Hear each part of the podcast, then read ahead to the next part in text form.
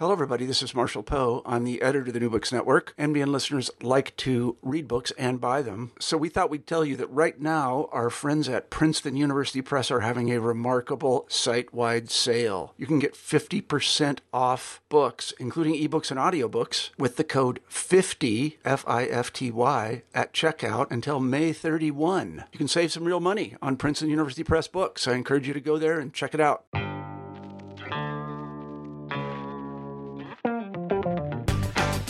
Welcome to New Books in Critical Theory, which is a podcast that's part of the New Books Network. On this episode, I'm going to be talking to Caspar Melville, who is a lecturer in global creative and cultural industries at SOAS in London, about his new book, It's a London Thing How Rare Groove, Acid House, and Jungle Remapped the City. So, welcome to the podcast. Thank you, Dave. Um, th- this is both a great kind of academic book, but also, um, and to give away, you know, the time we're recording, in this really kind of strange time for London. It's you know a sort of wonderfully um, evocative book of, how uh, cities can be you know full of life, full of culture, and, and very much you know not locked down uh, and full of, full of silence. So so it's been a pleasure to read it actually over the last uh, kind of week or so. Um, and it, you know, really sort of took me back to uh, to a very different use of the city. And and to kick off with, uh, I guess the book is as much kind of you know about your experiences uh, in the city as it is this analysis of race, space, and, and place. And, and, it'd be good to know a bit about um, your kind of motivations to write the book and, and where the sort of um, the ideas to write it came from. Yeah, thanks. Um, it, this is a book I have wanted to write for twenty perhaps even 30 years. Um, my, my original job before I was an academic was I was a music journalist, and I got into music journalism because of my fascination with my love for uh, a particular particular kinds of music that I was exposed to growing up in London in a multicultural city. Um, music of the African diaspora primarily, uh, starting with reggae, um, uh, and then moving on to various uh, genres of dance music as they emerged in the in the late 70s and throughout the 80s and 90s. So I had a an abiding fascination with music, but I'm not a uh, I'm not a musician. Uh, I, of course, I wanted to be a DJ like a lot of my my um, contemporaries, but I wasn't a DJ. So writing about music seemed to give me the best opportunity to be near it, to talk to the people I, who I was interested in, and to kind of try and work through what the nature of the fascination that I had with it and why I felt that this music broadly dance music was so important, and I felt often underrated in many ways in, in terms of uh, you know, aesthetically treated as a bit of fluff rather than something that was substantial, uh, culturally significant. So I worked as a music journalist for you know decades. Didn't make a great deal of money. You know, I waited tables and worked on a bar and did other things as well. Um, and then in the 90s, I went back to university. I went to, to Goldsmiths and did an MA and then a PhD with uh, on this subject with the explicit purpose of, of, of you know working on this kind of social history uh, of uh, of a variety of genres over uh, three three decades or four decades in London.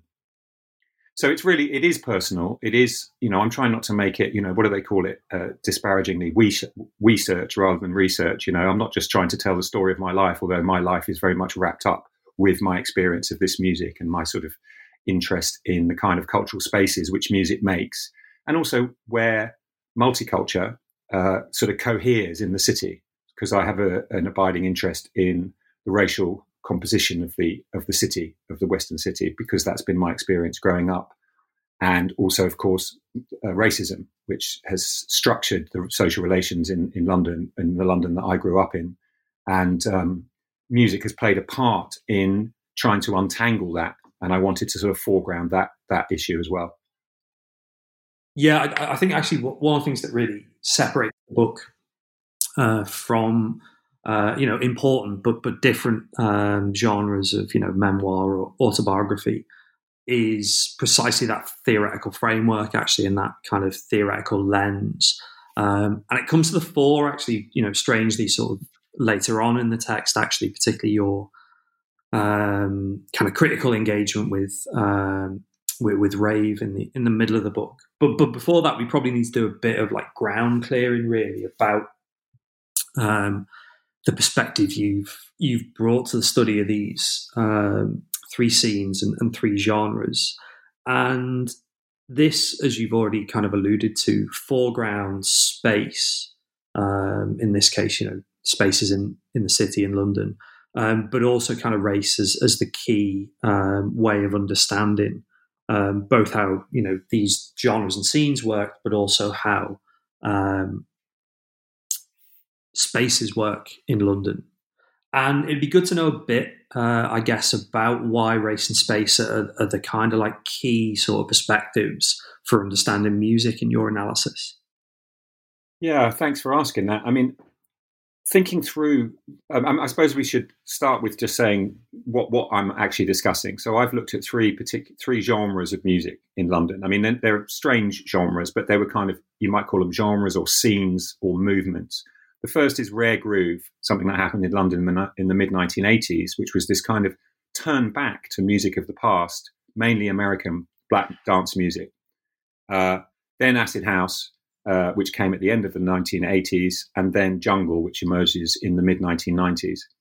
And I, I could have written about other music. This isn't the only music that was uh, significant, but to me, I chose these scenes because I was particularly interested in the way in which they uh, instantiated a kind of a moment of multicultural in musical production. This music is black music. It is derived from the Afro diasporic musical traditions, which have been running, you know, all the way back through uh, the origins of jazz and even before jazz into uh, gospel and uh, spirituals and things like that. But it is music that, when it touches down in different places, coheres in different ways. And one of the things about these scenes was this was where people were learning how to be multicultural. I mean, London changed dramatically in the latter half of the 20th century because of primarily because of Caribbean migration and the racial composition of the city changed. And the music which was being made in the city registered those changes.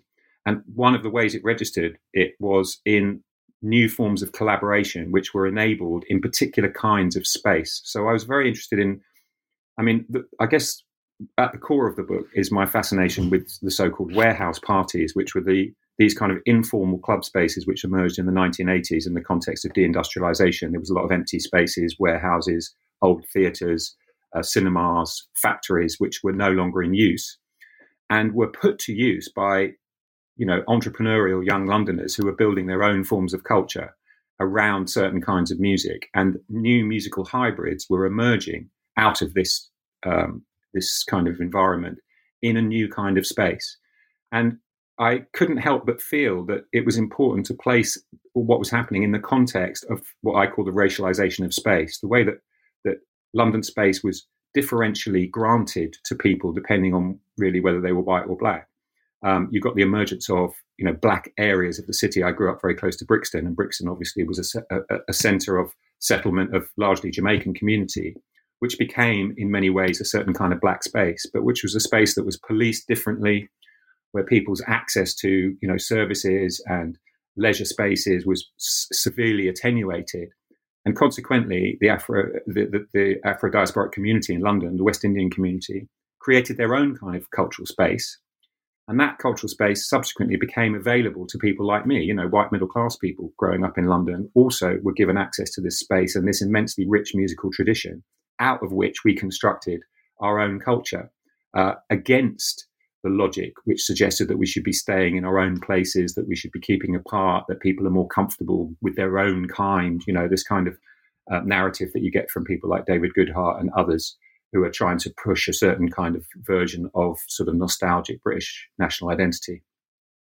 So I, I, I just, I mean, it took me a while to come across the idea of space, but when I was doing my PhD, I discovered you know, uh, sort of radical geography, I discovered uh, Henri Lefebvre and Doreen Massey and ideas about, and, and, David Theo Goldberg, ideas which insisted that social differentiation and social identity, like gender and race and sexuality, was partly produced spatially. It was in who was given access to which spaces, how spaces were coded in particular ways, uh, which really mattered to me. So when I was interviewing, for example, a lot of the black DJs and dancers, it was very clear that they had an experience that was very different from my own in London, which is that they suffered um, being kept out of certain kind, excuse me, of certain kind of places. Whether it was the activities of sus on the streets of London that was stopping young black youth from, you know, going to the West End, um, or whether it was door quotas or knockbacks at clubs where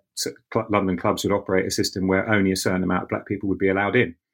And it was something that was relatively hidden from me when I was growing up, as it's hidden from most white people because you don't experience it directly. And oftentimes, uh, you know, my black friends wouldn't discuss it with me because it wasn't an experience that they particularly wanted to, you know, sort of focus on or uh, spend time worrying about because that would have possibly um, uh, you know created a sense of powerlessness when in fact what what happened and when you talk to these DJs what you find is that they said yeah we knew we were we weren't welcome in many places in pubs youth clubs at football at you know West End clubs. So we built our own. We made our own systems and obviously the first most important um, example of that is reggae sound systems. And the lesson of reggae sound systems was then taken and adapted into a whole series of new club genres in the 1980s and 90s, which is what I focus on. Yeah, I'm, I'm glad you, um, brought us back to the um, to the music actually, because that that was I think I think one of the really uh, kind of strong elements of the book that you know it's not just a sort of cultural geography uh, of London. It's not just you know a sociology of space, but it's you know profoundly kind of engaged with with the music um, and these three uh, musical scenes. And as a final bit of, of sort of scene setting, it, it, it's worth maybe spending a little bit of time on the precursors to uh, to your three uh, genres. You know, rare groove, rave, and, and and jungle. And you know, we could either pick reggae. You know, we could talk about soul as well. You, you know, whatever you think might be uh, kind of interesting. But you know, the stories of these genres are precisely those stories of spatial segregation, um, alternative spaces, um, and the creation of you know very different uh, sort of economies to the ones that uh, maybe we're used to about you know stories of 60s and and 70s music in Britain. Yeah, well, I try and I, I do say in the book, you know, you can't understand London musical genres, whether it's grime or you know dubstep or UK garage, unless you understand the huge influence of these two musical forms of the late '60s, really, which are reggae, starting with ska, and then reggae and and soul music. And the way in which these two were brought into the city and circulated within the city, but had a kind of distinct character as well, really fascinated me because, you know, having grown up in a school where uh, there was a kind of you know, in the 70s in, in London, racial tension was extremely high. My school was no exception. You know, we had a kind of mini race riot in my school. There were they were overtly racist skinheads, uh, Chelsea fans, a lot of them, where I went to school in Pimlico. Uh, I'm not all Chelsea fans are racist, obviously, but you know there were certainly some. Um, and in some ways, affiliation to reggae defined the, the, black youth in my school, although many of them also liked soul music. And but those racist skinheads and and and other uh, white working class youth were drawn to soul music, and that was somewhat a legacy of mod.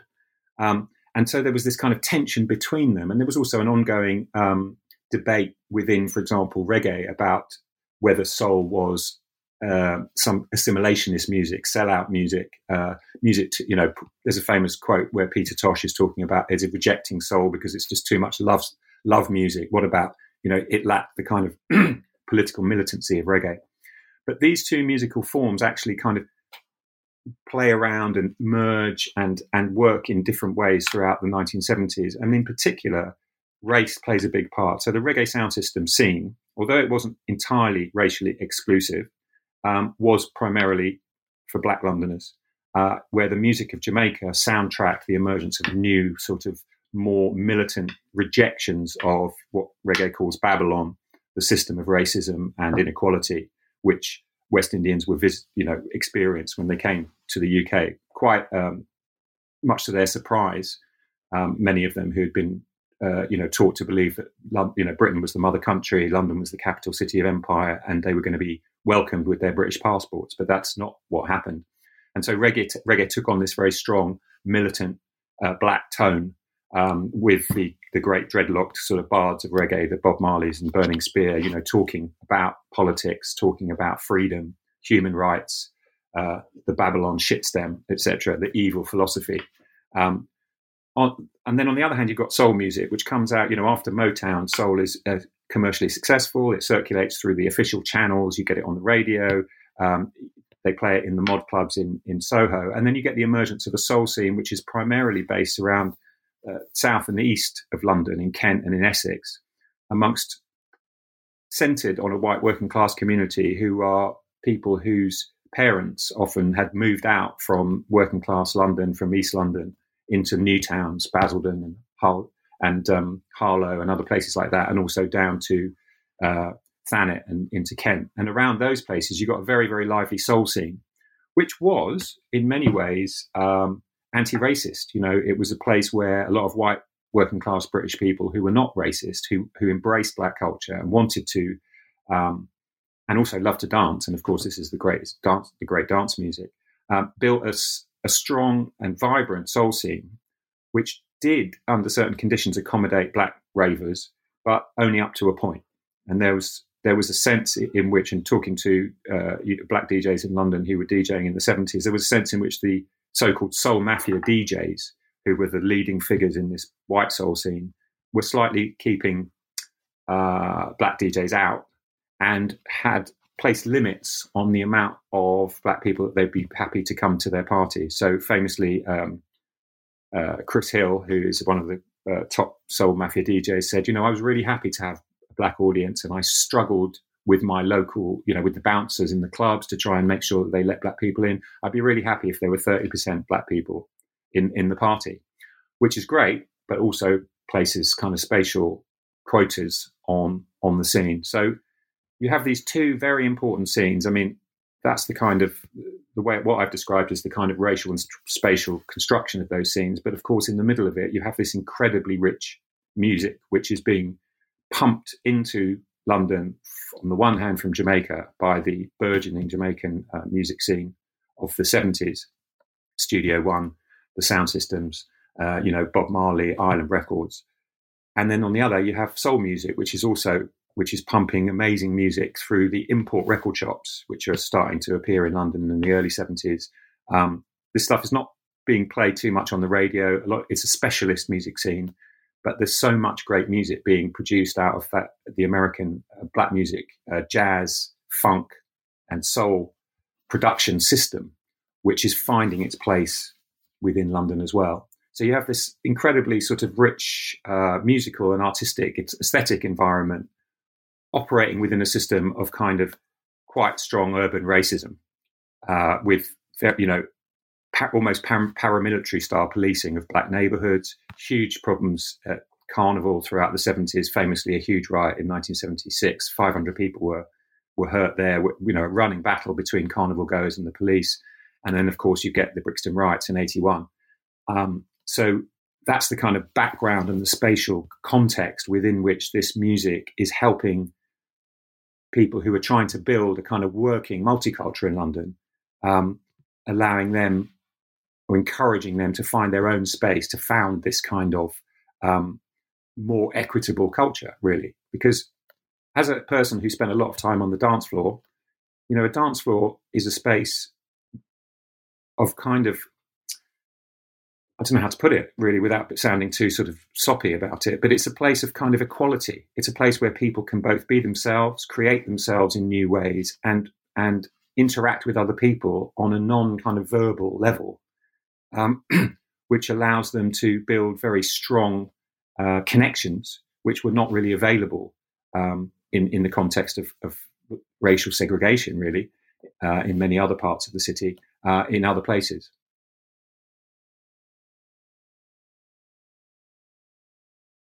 I, I, don't know whether this is sort of putting too much on onto his shoulders, but the kind of key character um, that shines through in, in the discussion of Rare Groove and really takes forward that sense of the potential and the possibility for a music scene to found multiculture is Norman Jay, who you know uh, people in Britain will you know, hopefully be very familiar with him. People in the States, uh, hopefully too, but may, maybe less so. And his story, um, I think, is is precisely that story of um, the kind of the birth of this potentially kind of multicultural um, moment against the backdrop of these uh, spatial um, and maybe kind of you know industrial leisure forms of racism. But I was really struck in your uh, discussion of uh, of Jay at a point in um, I think it's the second chapter where you talk about how he knew that Rare Groove had a certain kind of lifespan to it. And is it New Year's Eve 86 or 87 where, you know, there's a moment where he's like, yeah, that's probably it, you know, and there's probably going to be something else coming. Um, and it'd be interesting to kind of tell the story of Norman Jay as, as the story of, of Rare Groove. Yeah, I mean, I was I was so happy to, you know, focus on Norman because in many ways Norman was one of my most important teachers. You know, Norman Norman Jay is a you know he was born in in the uh, very early sixties. You know he's a he's a slightly older he's a generation older than me you might say or half a generation older than me. And he had been collecting records since he was eight years old. His dad used to give him a fiver and send him down to Webster's, which was this little store, um, little kind of um, shack, really, or uh, where you could buy music from Jamaica in America uh, and he'd go and buy records so that they could listen to them at parties or at Christmas. So he was a DJ from you know by the time he was ten, um, and he was someone who he was his family from Grenada, I think actually. So he wasn't a Jamaican, although he knew and grew up within a, a sound system dominated uh, scene in uh, in West London. But he was someone who albeit that he was obviously well aware of racism and well aware of the way of the sort of failed promise that had been offered to the Windrush generation, which was, you know, come to Britain, come and help reconstruct, do post-war reconstruction. You're welcome. You're a citizen. And then he saw that his that his parents were actually treated as second-class citizens, that their job qualifications didn't matter, that there was continual, uh, in fact, a rise of kind of racism in the streets and also in, institutionally in Britain in the 70s. So he was well aware of that, but he was determined to claim his space in Britain you know, he's pro-black, as he says, but he's also he's British. He's a Londoner, and he was fascinated by mods. He says, "I wanted to be a mod." You know, two of his mates on the estate were mods who had scooters, and he was fascinated by them. He decided to support Tottenham rather than Queens Park Rangers, which was more the local team, because he wanted to be different, but he wanted to sort of assert himself. He thought their shirts were cool, and he loved Jimmy Greaves. So he went and claimed space on the on the White Hart Lane, you know, uh, sort of front line. He went to the soul clubs and you know, in fact, on his 21st birthday, he tried to go to a soul club uh, in, in Tottenham, I think it was, and was knocked back at the door. And it kind of gave him a determination to build something different. And so what he did was he realized that in order to found something new, something different to the reggae sound system scene, but something that was uh, not racially exclusive, but also was not going to be in danger of being shut down by the police, as many, many black clubs and sound systems were continually. So he very deliberately went and collaborated with white British promoters. You know, he found this group of public school boys from North London who called themselves Family Function, uh, Judge Jules, or Julius O'Riordan, as he was then, Dan Benedict, um, and uh, some of their mates who had a little thing going on with kind of student crowd and he collaborated with them in and and said to them, "What your job is partly." He said this to Jules, and he, um, is to talk to the police. When the police come down to our parties and try and shut them down, you go out and talk to them. Use your Oxbridge accent, look them in the eye, and you know, give them some old flannel.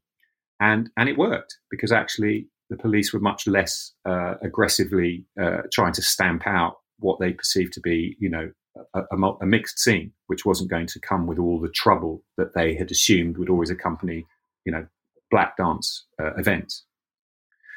And he was doing this with records that he'd, he'd, had for quite a long time. I mean, he bought all the, rec- the Rare Groove records when they were new. He bought them in 72, 73, 78. But he had them and he played them to a whole new crowd of people in the mid 80s for whom this music was completely new. Um, and found it, and it was kind of a great education for many young people. I mean, you know, any DJ that you're going to meet nowadays uh, who's been around for a while is someone who has been schooled in the history of funk and soul and jazz um, and house by Norman and people like Norman, who came first and who kind of exposed them to this this kind of music.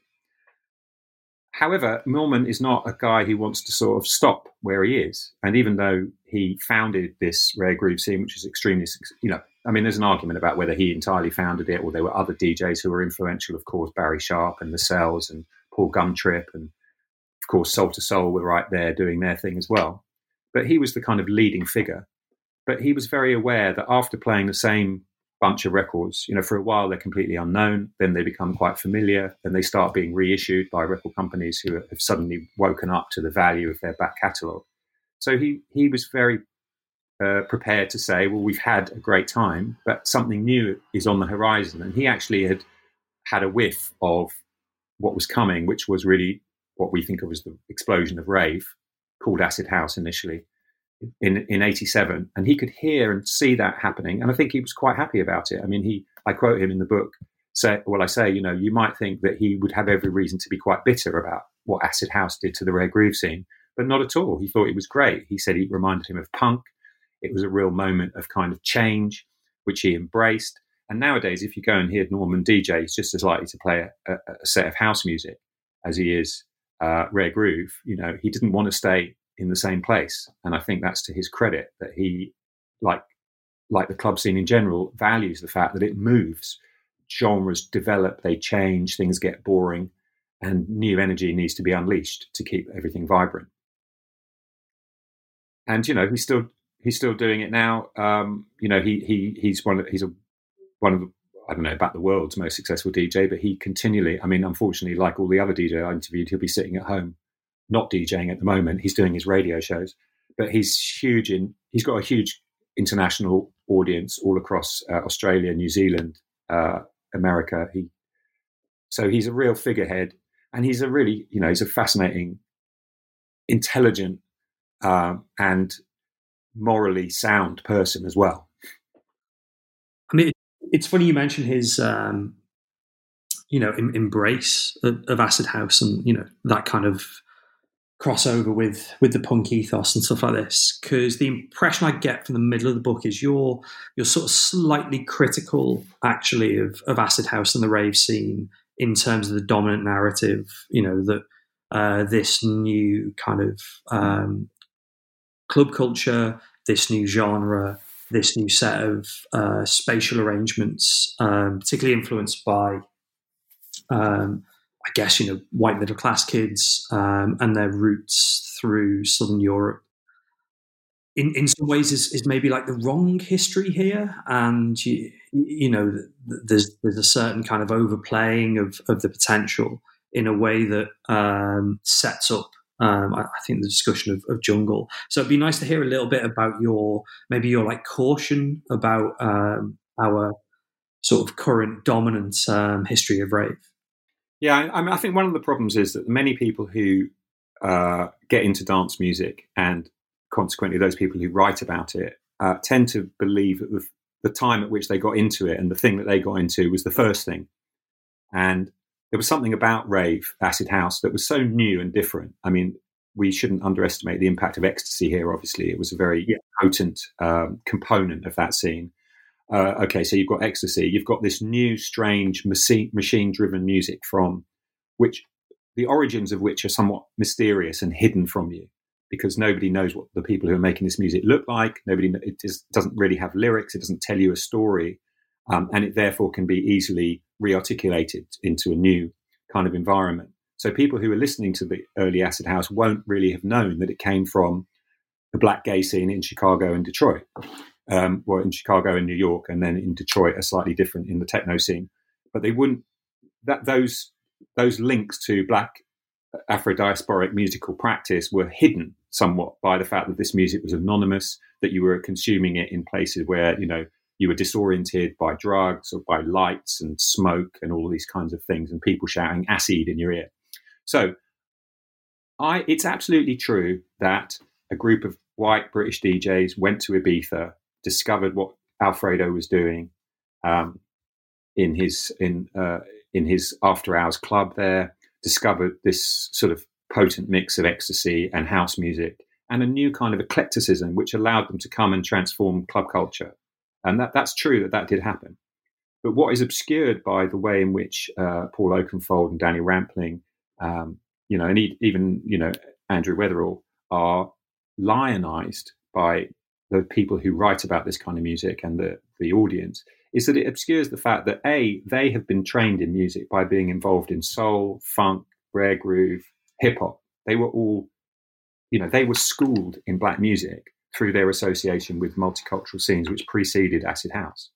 I mean, Nicky Holloway, who was a big prime mover and with the trip and many other things, you know, was a, was a, a funk soul DJ running running events which um, ha- drew on the sound on the model of the reggae sound system.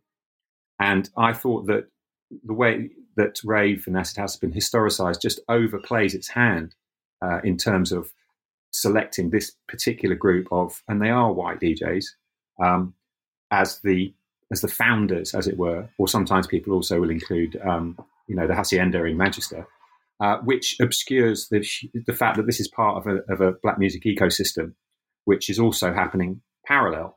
And so I try to focus on what I call the Brixton Acid Mob. So this is Jumping Jack Frost, Dave Angel, uh, Colin Dale, uh, Brian G, who, while they they very quickly picked up on the acid house model, which had been brought over from Ibiza by Oakenfold and, and Danny Rampling at Shoom and the Trip and Spectrum, these big acid house clubs of the of the late 1980s. But they adapted it and changed it, and there were also many other sound systems like Shut Up and Dance and Top Buzz who who took acid house and kind of mixed it with other Afro diasporic musical forms, um, and were taking it in other new directions. Uh, so I talk about uh, Fabio and Grooverider, these also from Brixton, who had been soul and funk DJs, were converted to acid house very rapidly in '87, um, having experienced uh, Shoom and Zig- uh, Oakenfold's club at Ziggy's in Streatham, which was a key moment of kind of the introduction of this new spatial practice and this new kind of music.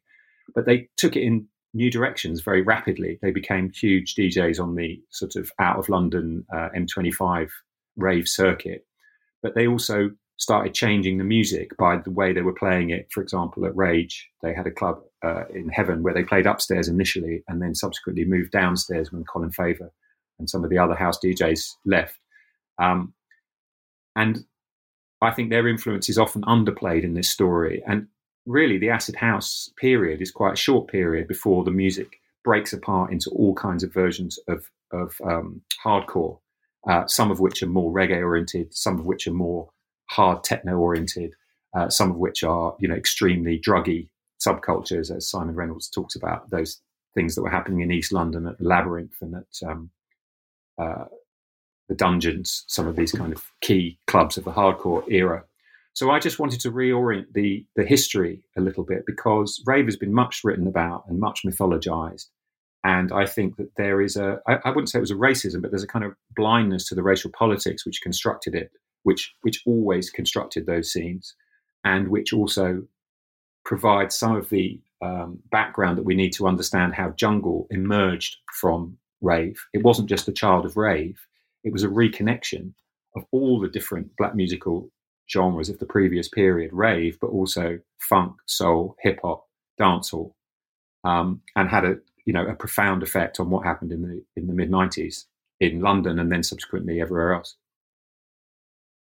Yeah, I, I maybe I'm projecting a bit onto the book, but um, what comes through in in, in the uh, the final chapter is is a, is a real kind of like love and, and warmth uh, for jungle and uh, precisely that actually the sense of this being both you know innovative as, as a genre but also politically important and you know kind of spatially interesting as, as well in terms of the reconfiguration of, of the um, of the club scene in, in London at the time. And I guess that might be the thing to to start to wrap up on really. The the idea of jungle being um, as much a kind of you know you've alluded to the racial divides in the rave scene, but jungle being something that was you know the product of uh, a sort of musically open, um, multicultural society.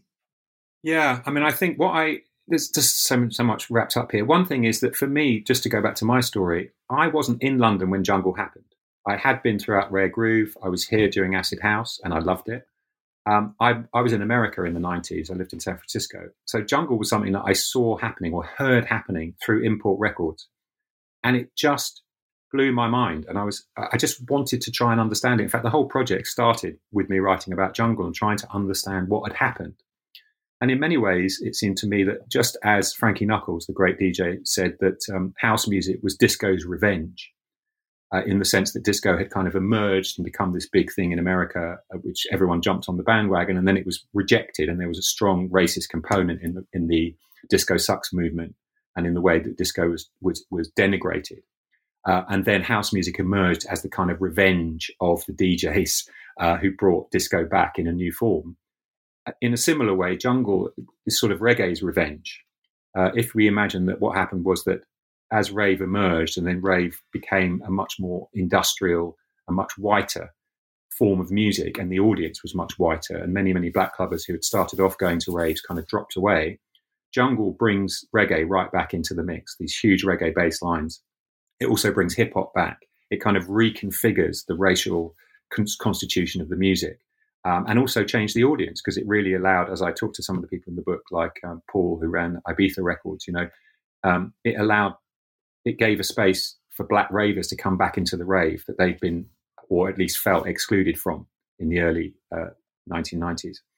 Musically, Jungle is such a sort of conundrum, or at least a kind of, it, it's, a, it's an amazing text to try and uh, interpret what is going on in a jungle text. You know, you get these multiple rhythms going on. You've got a bass line running half the speed of the breakbeats, which is sometimes running at 160 BPMs.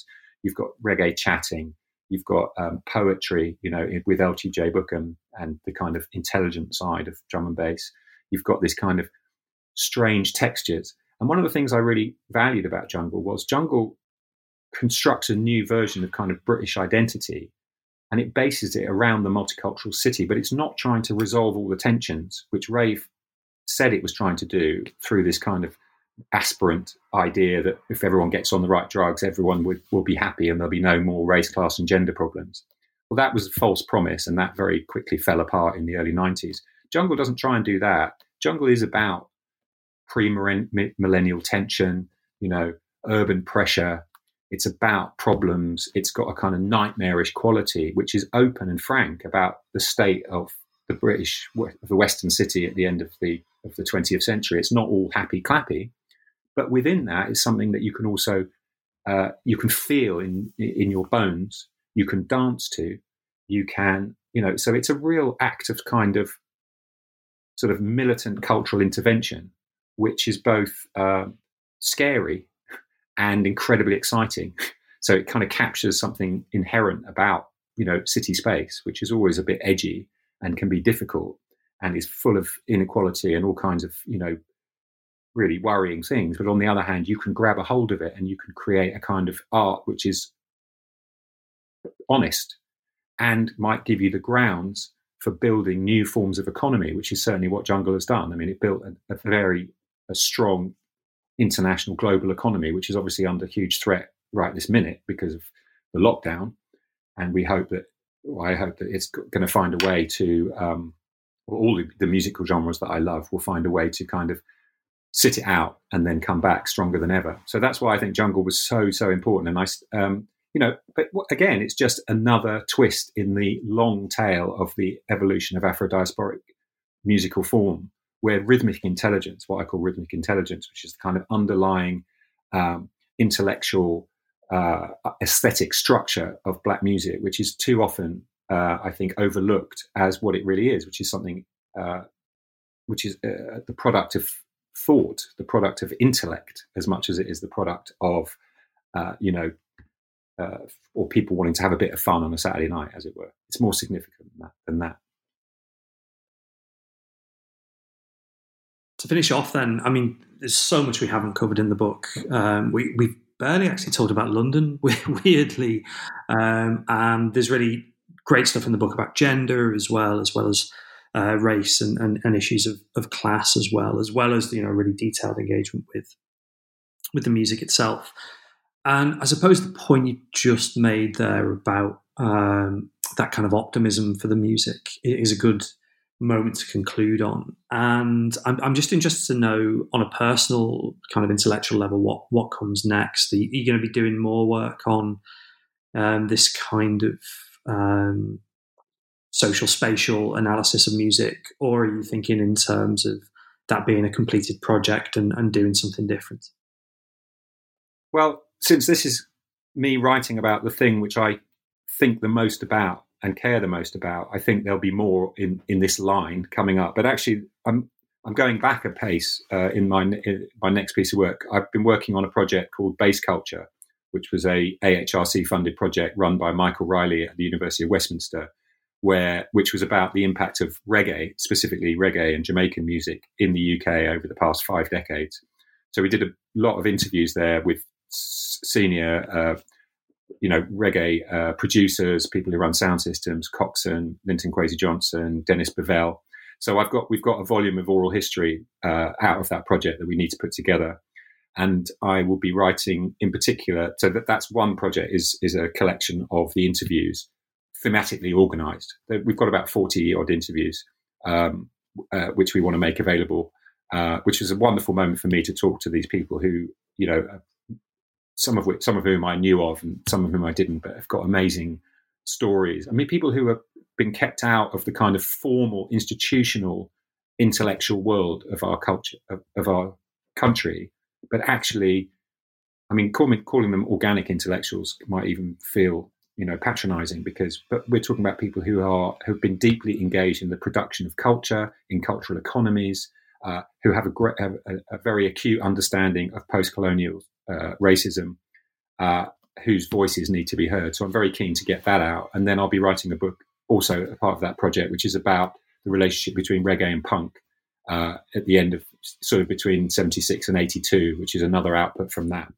And then after that, well, back probably, you know, there's so much amazing music being made right this minute. I'm very fascinated by drill. I'm fascinated by the new London jazz. I see them as kind of parallel. It's almost like good cop, bad cop, you know, drill gets is is criticized as being you know the voice of the kind of the gangs and the drug dealers and you know it's actually incredibly uh, musically fascinating and it's evolving very rapidly on the one and then on the other hand you've got this incredible jazz scene going on live music again under serious threat from lockdown but an incredible new batch of very very good jazz musicians.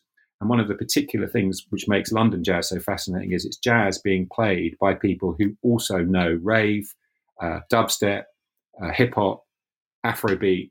You know, there's a new African connection which reflects the changing uh, demographics of the black community in London, which is now majority West African as opposed to West Indian. Um, so all of those things fascinate me still, and you know, it's hard to keep up. Uh, but that's the kind of thing I'll be writing about in the future, I'm sure.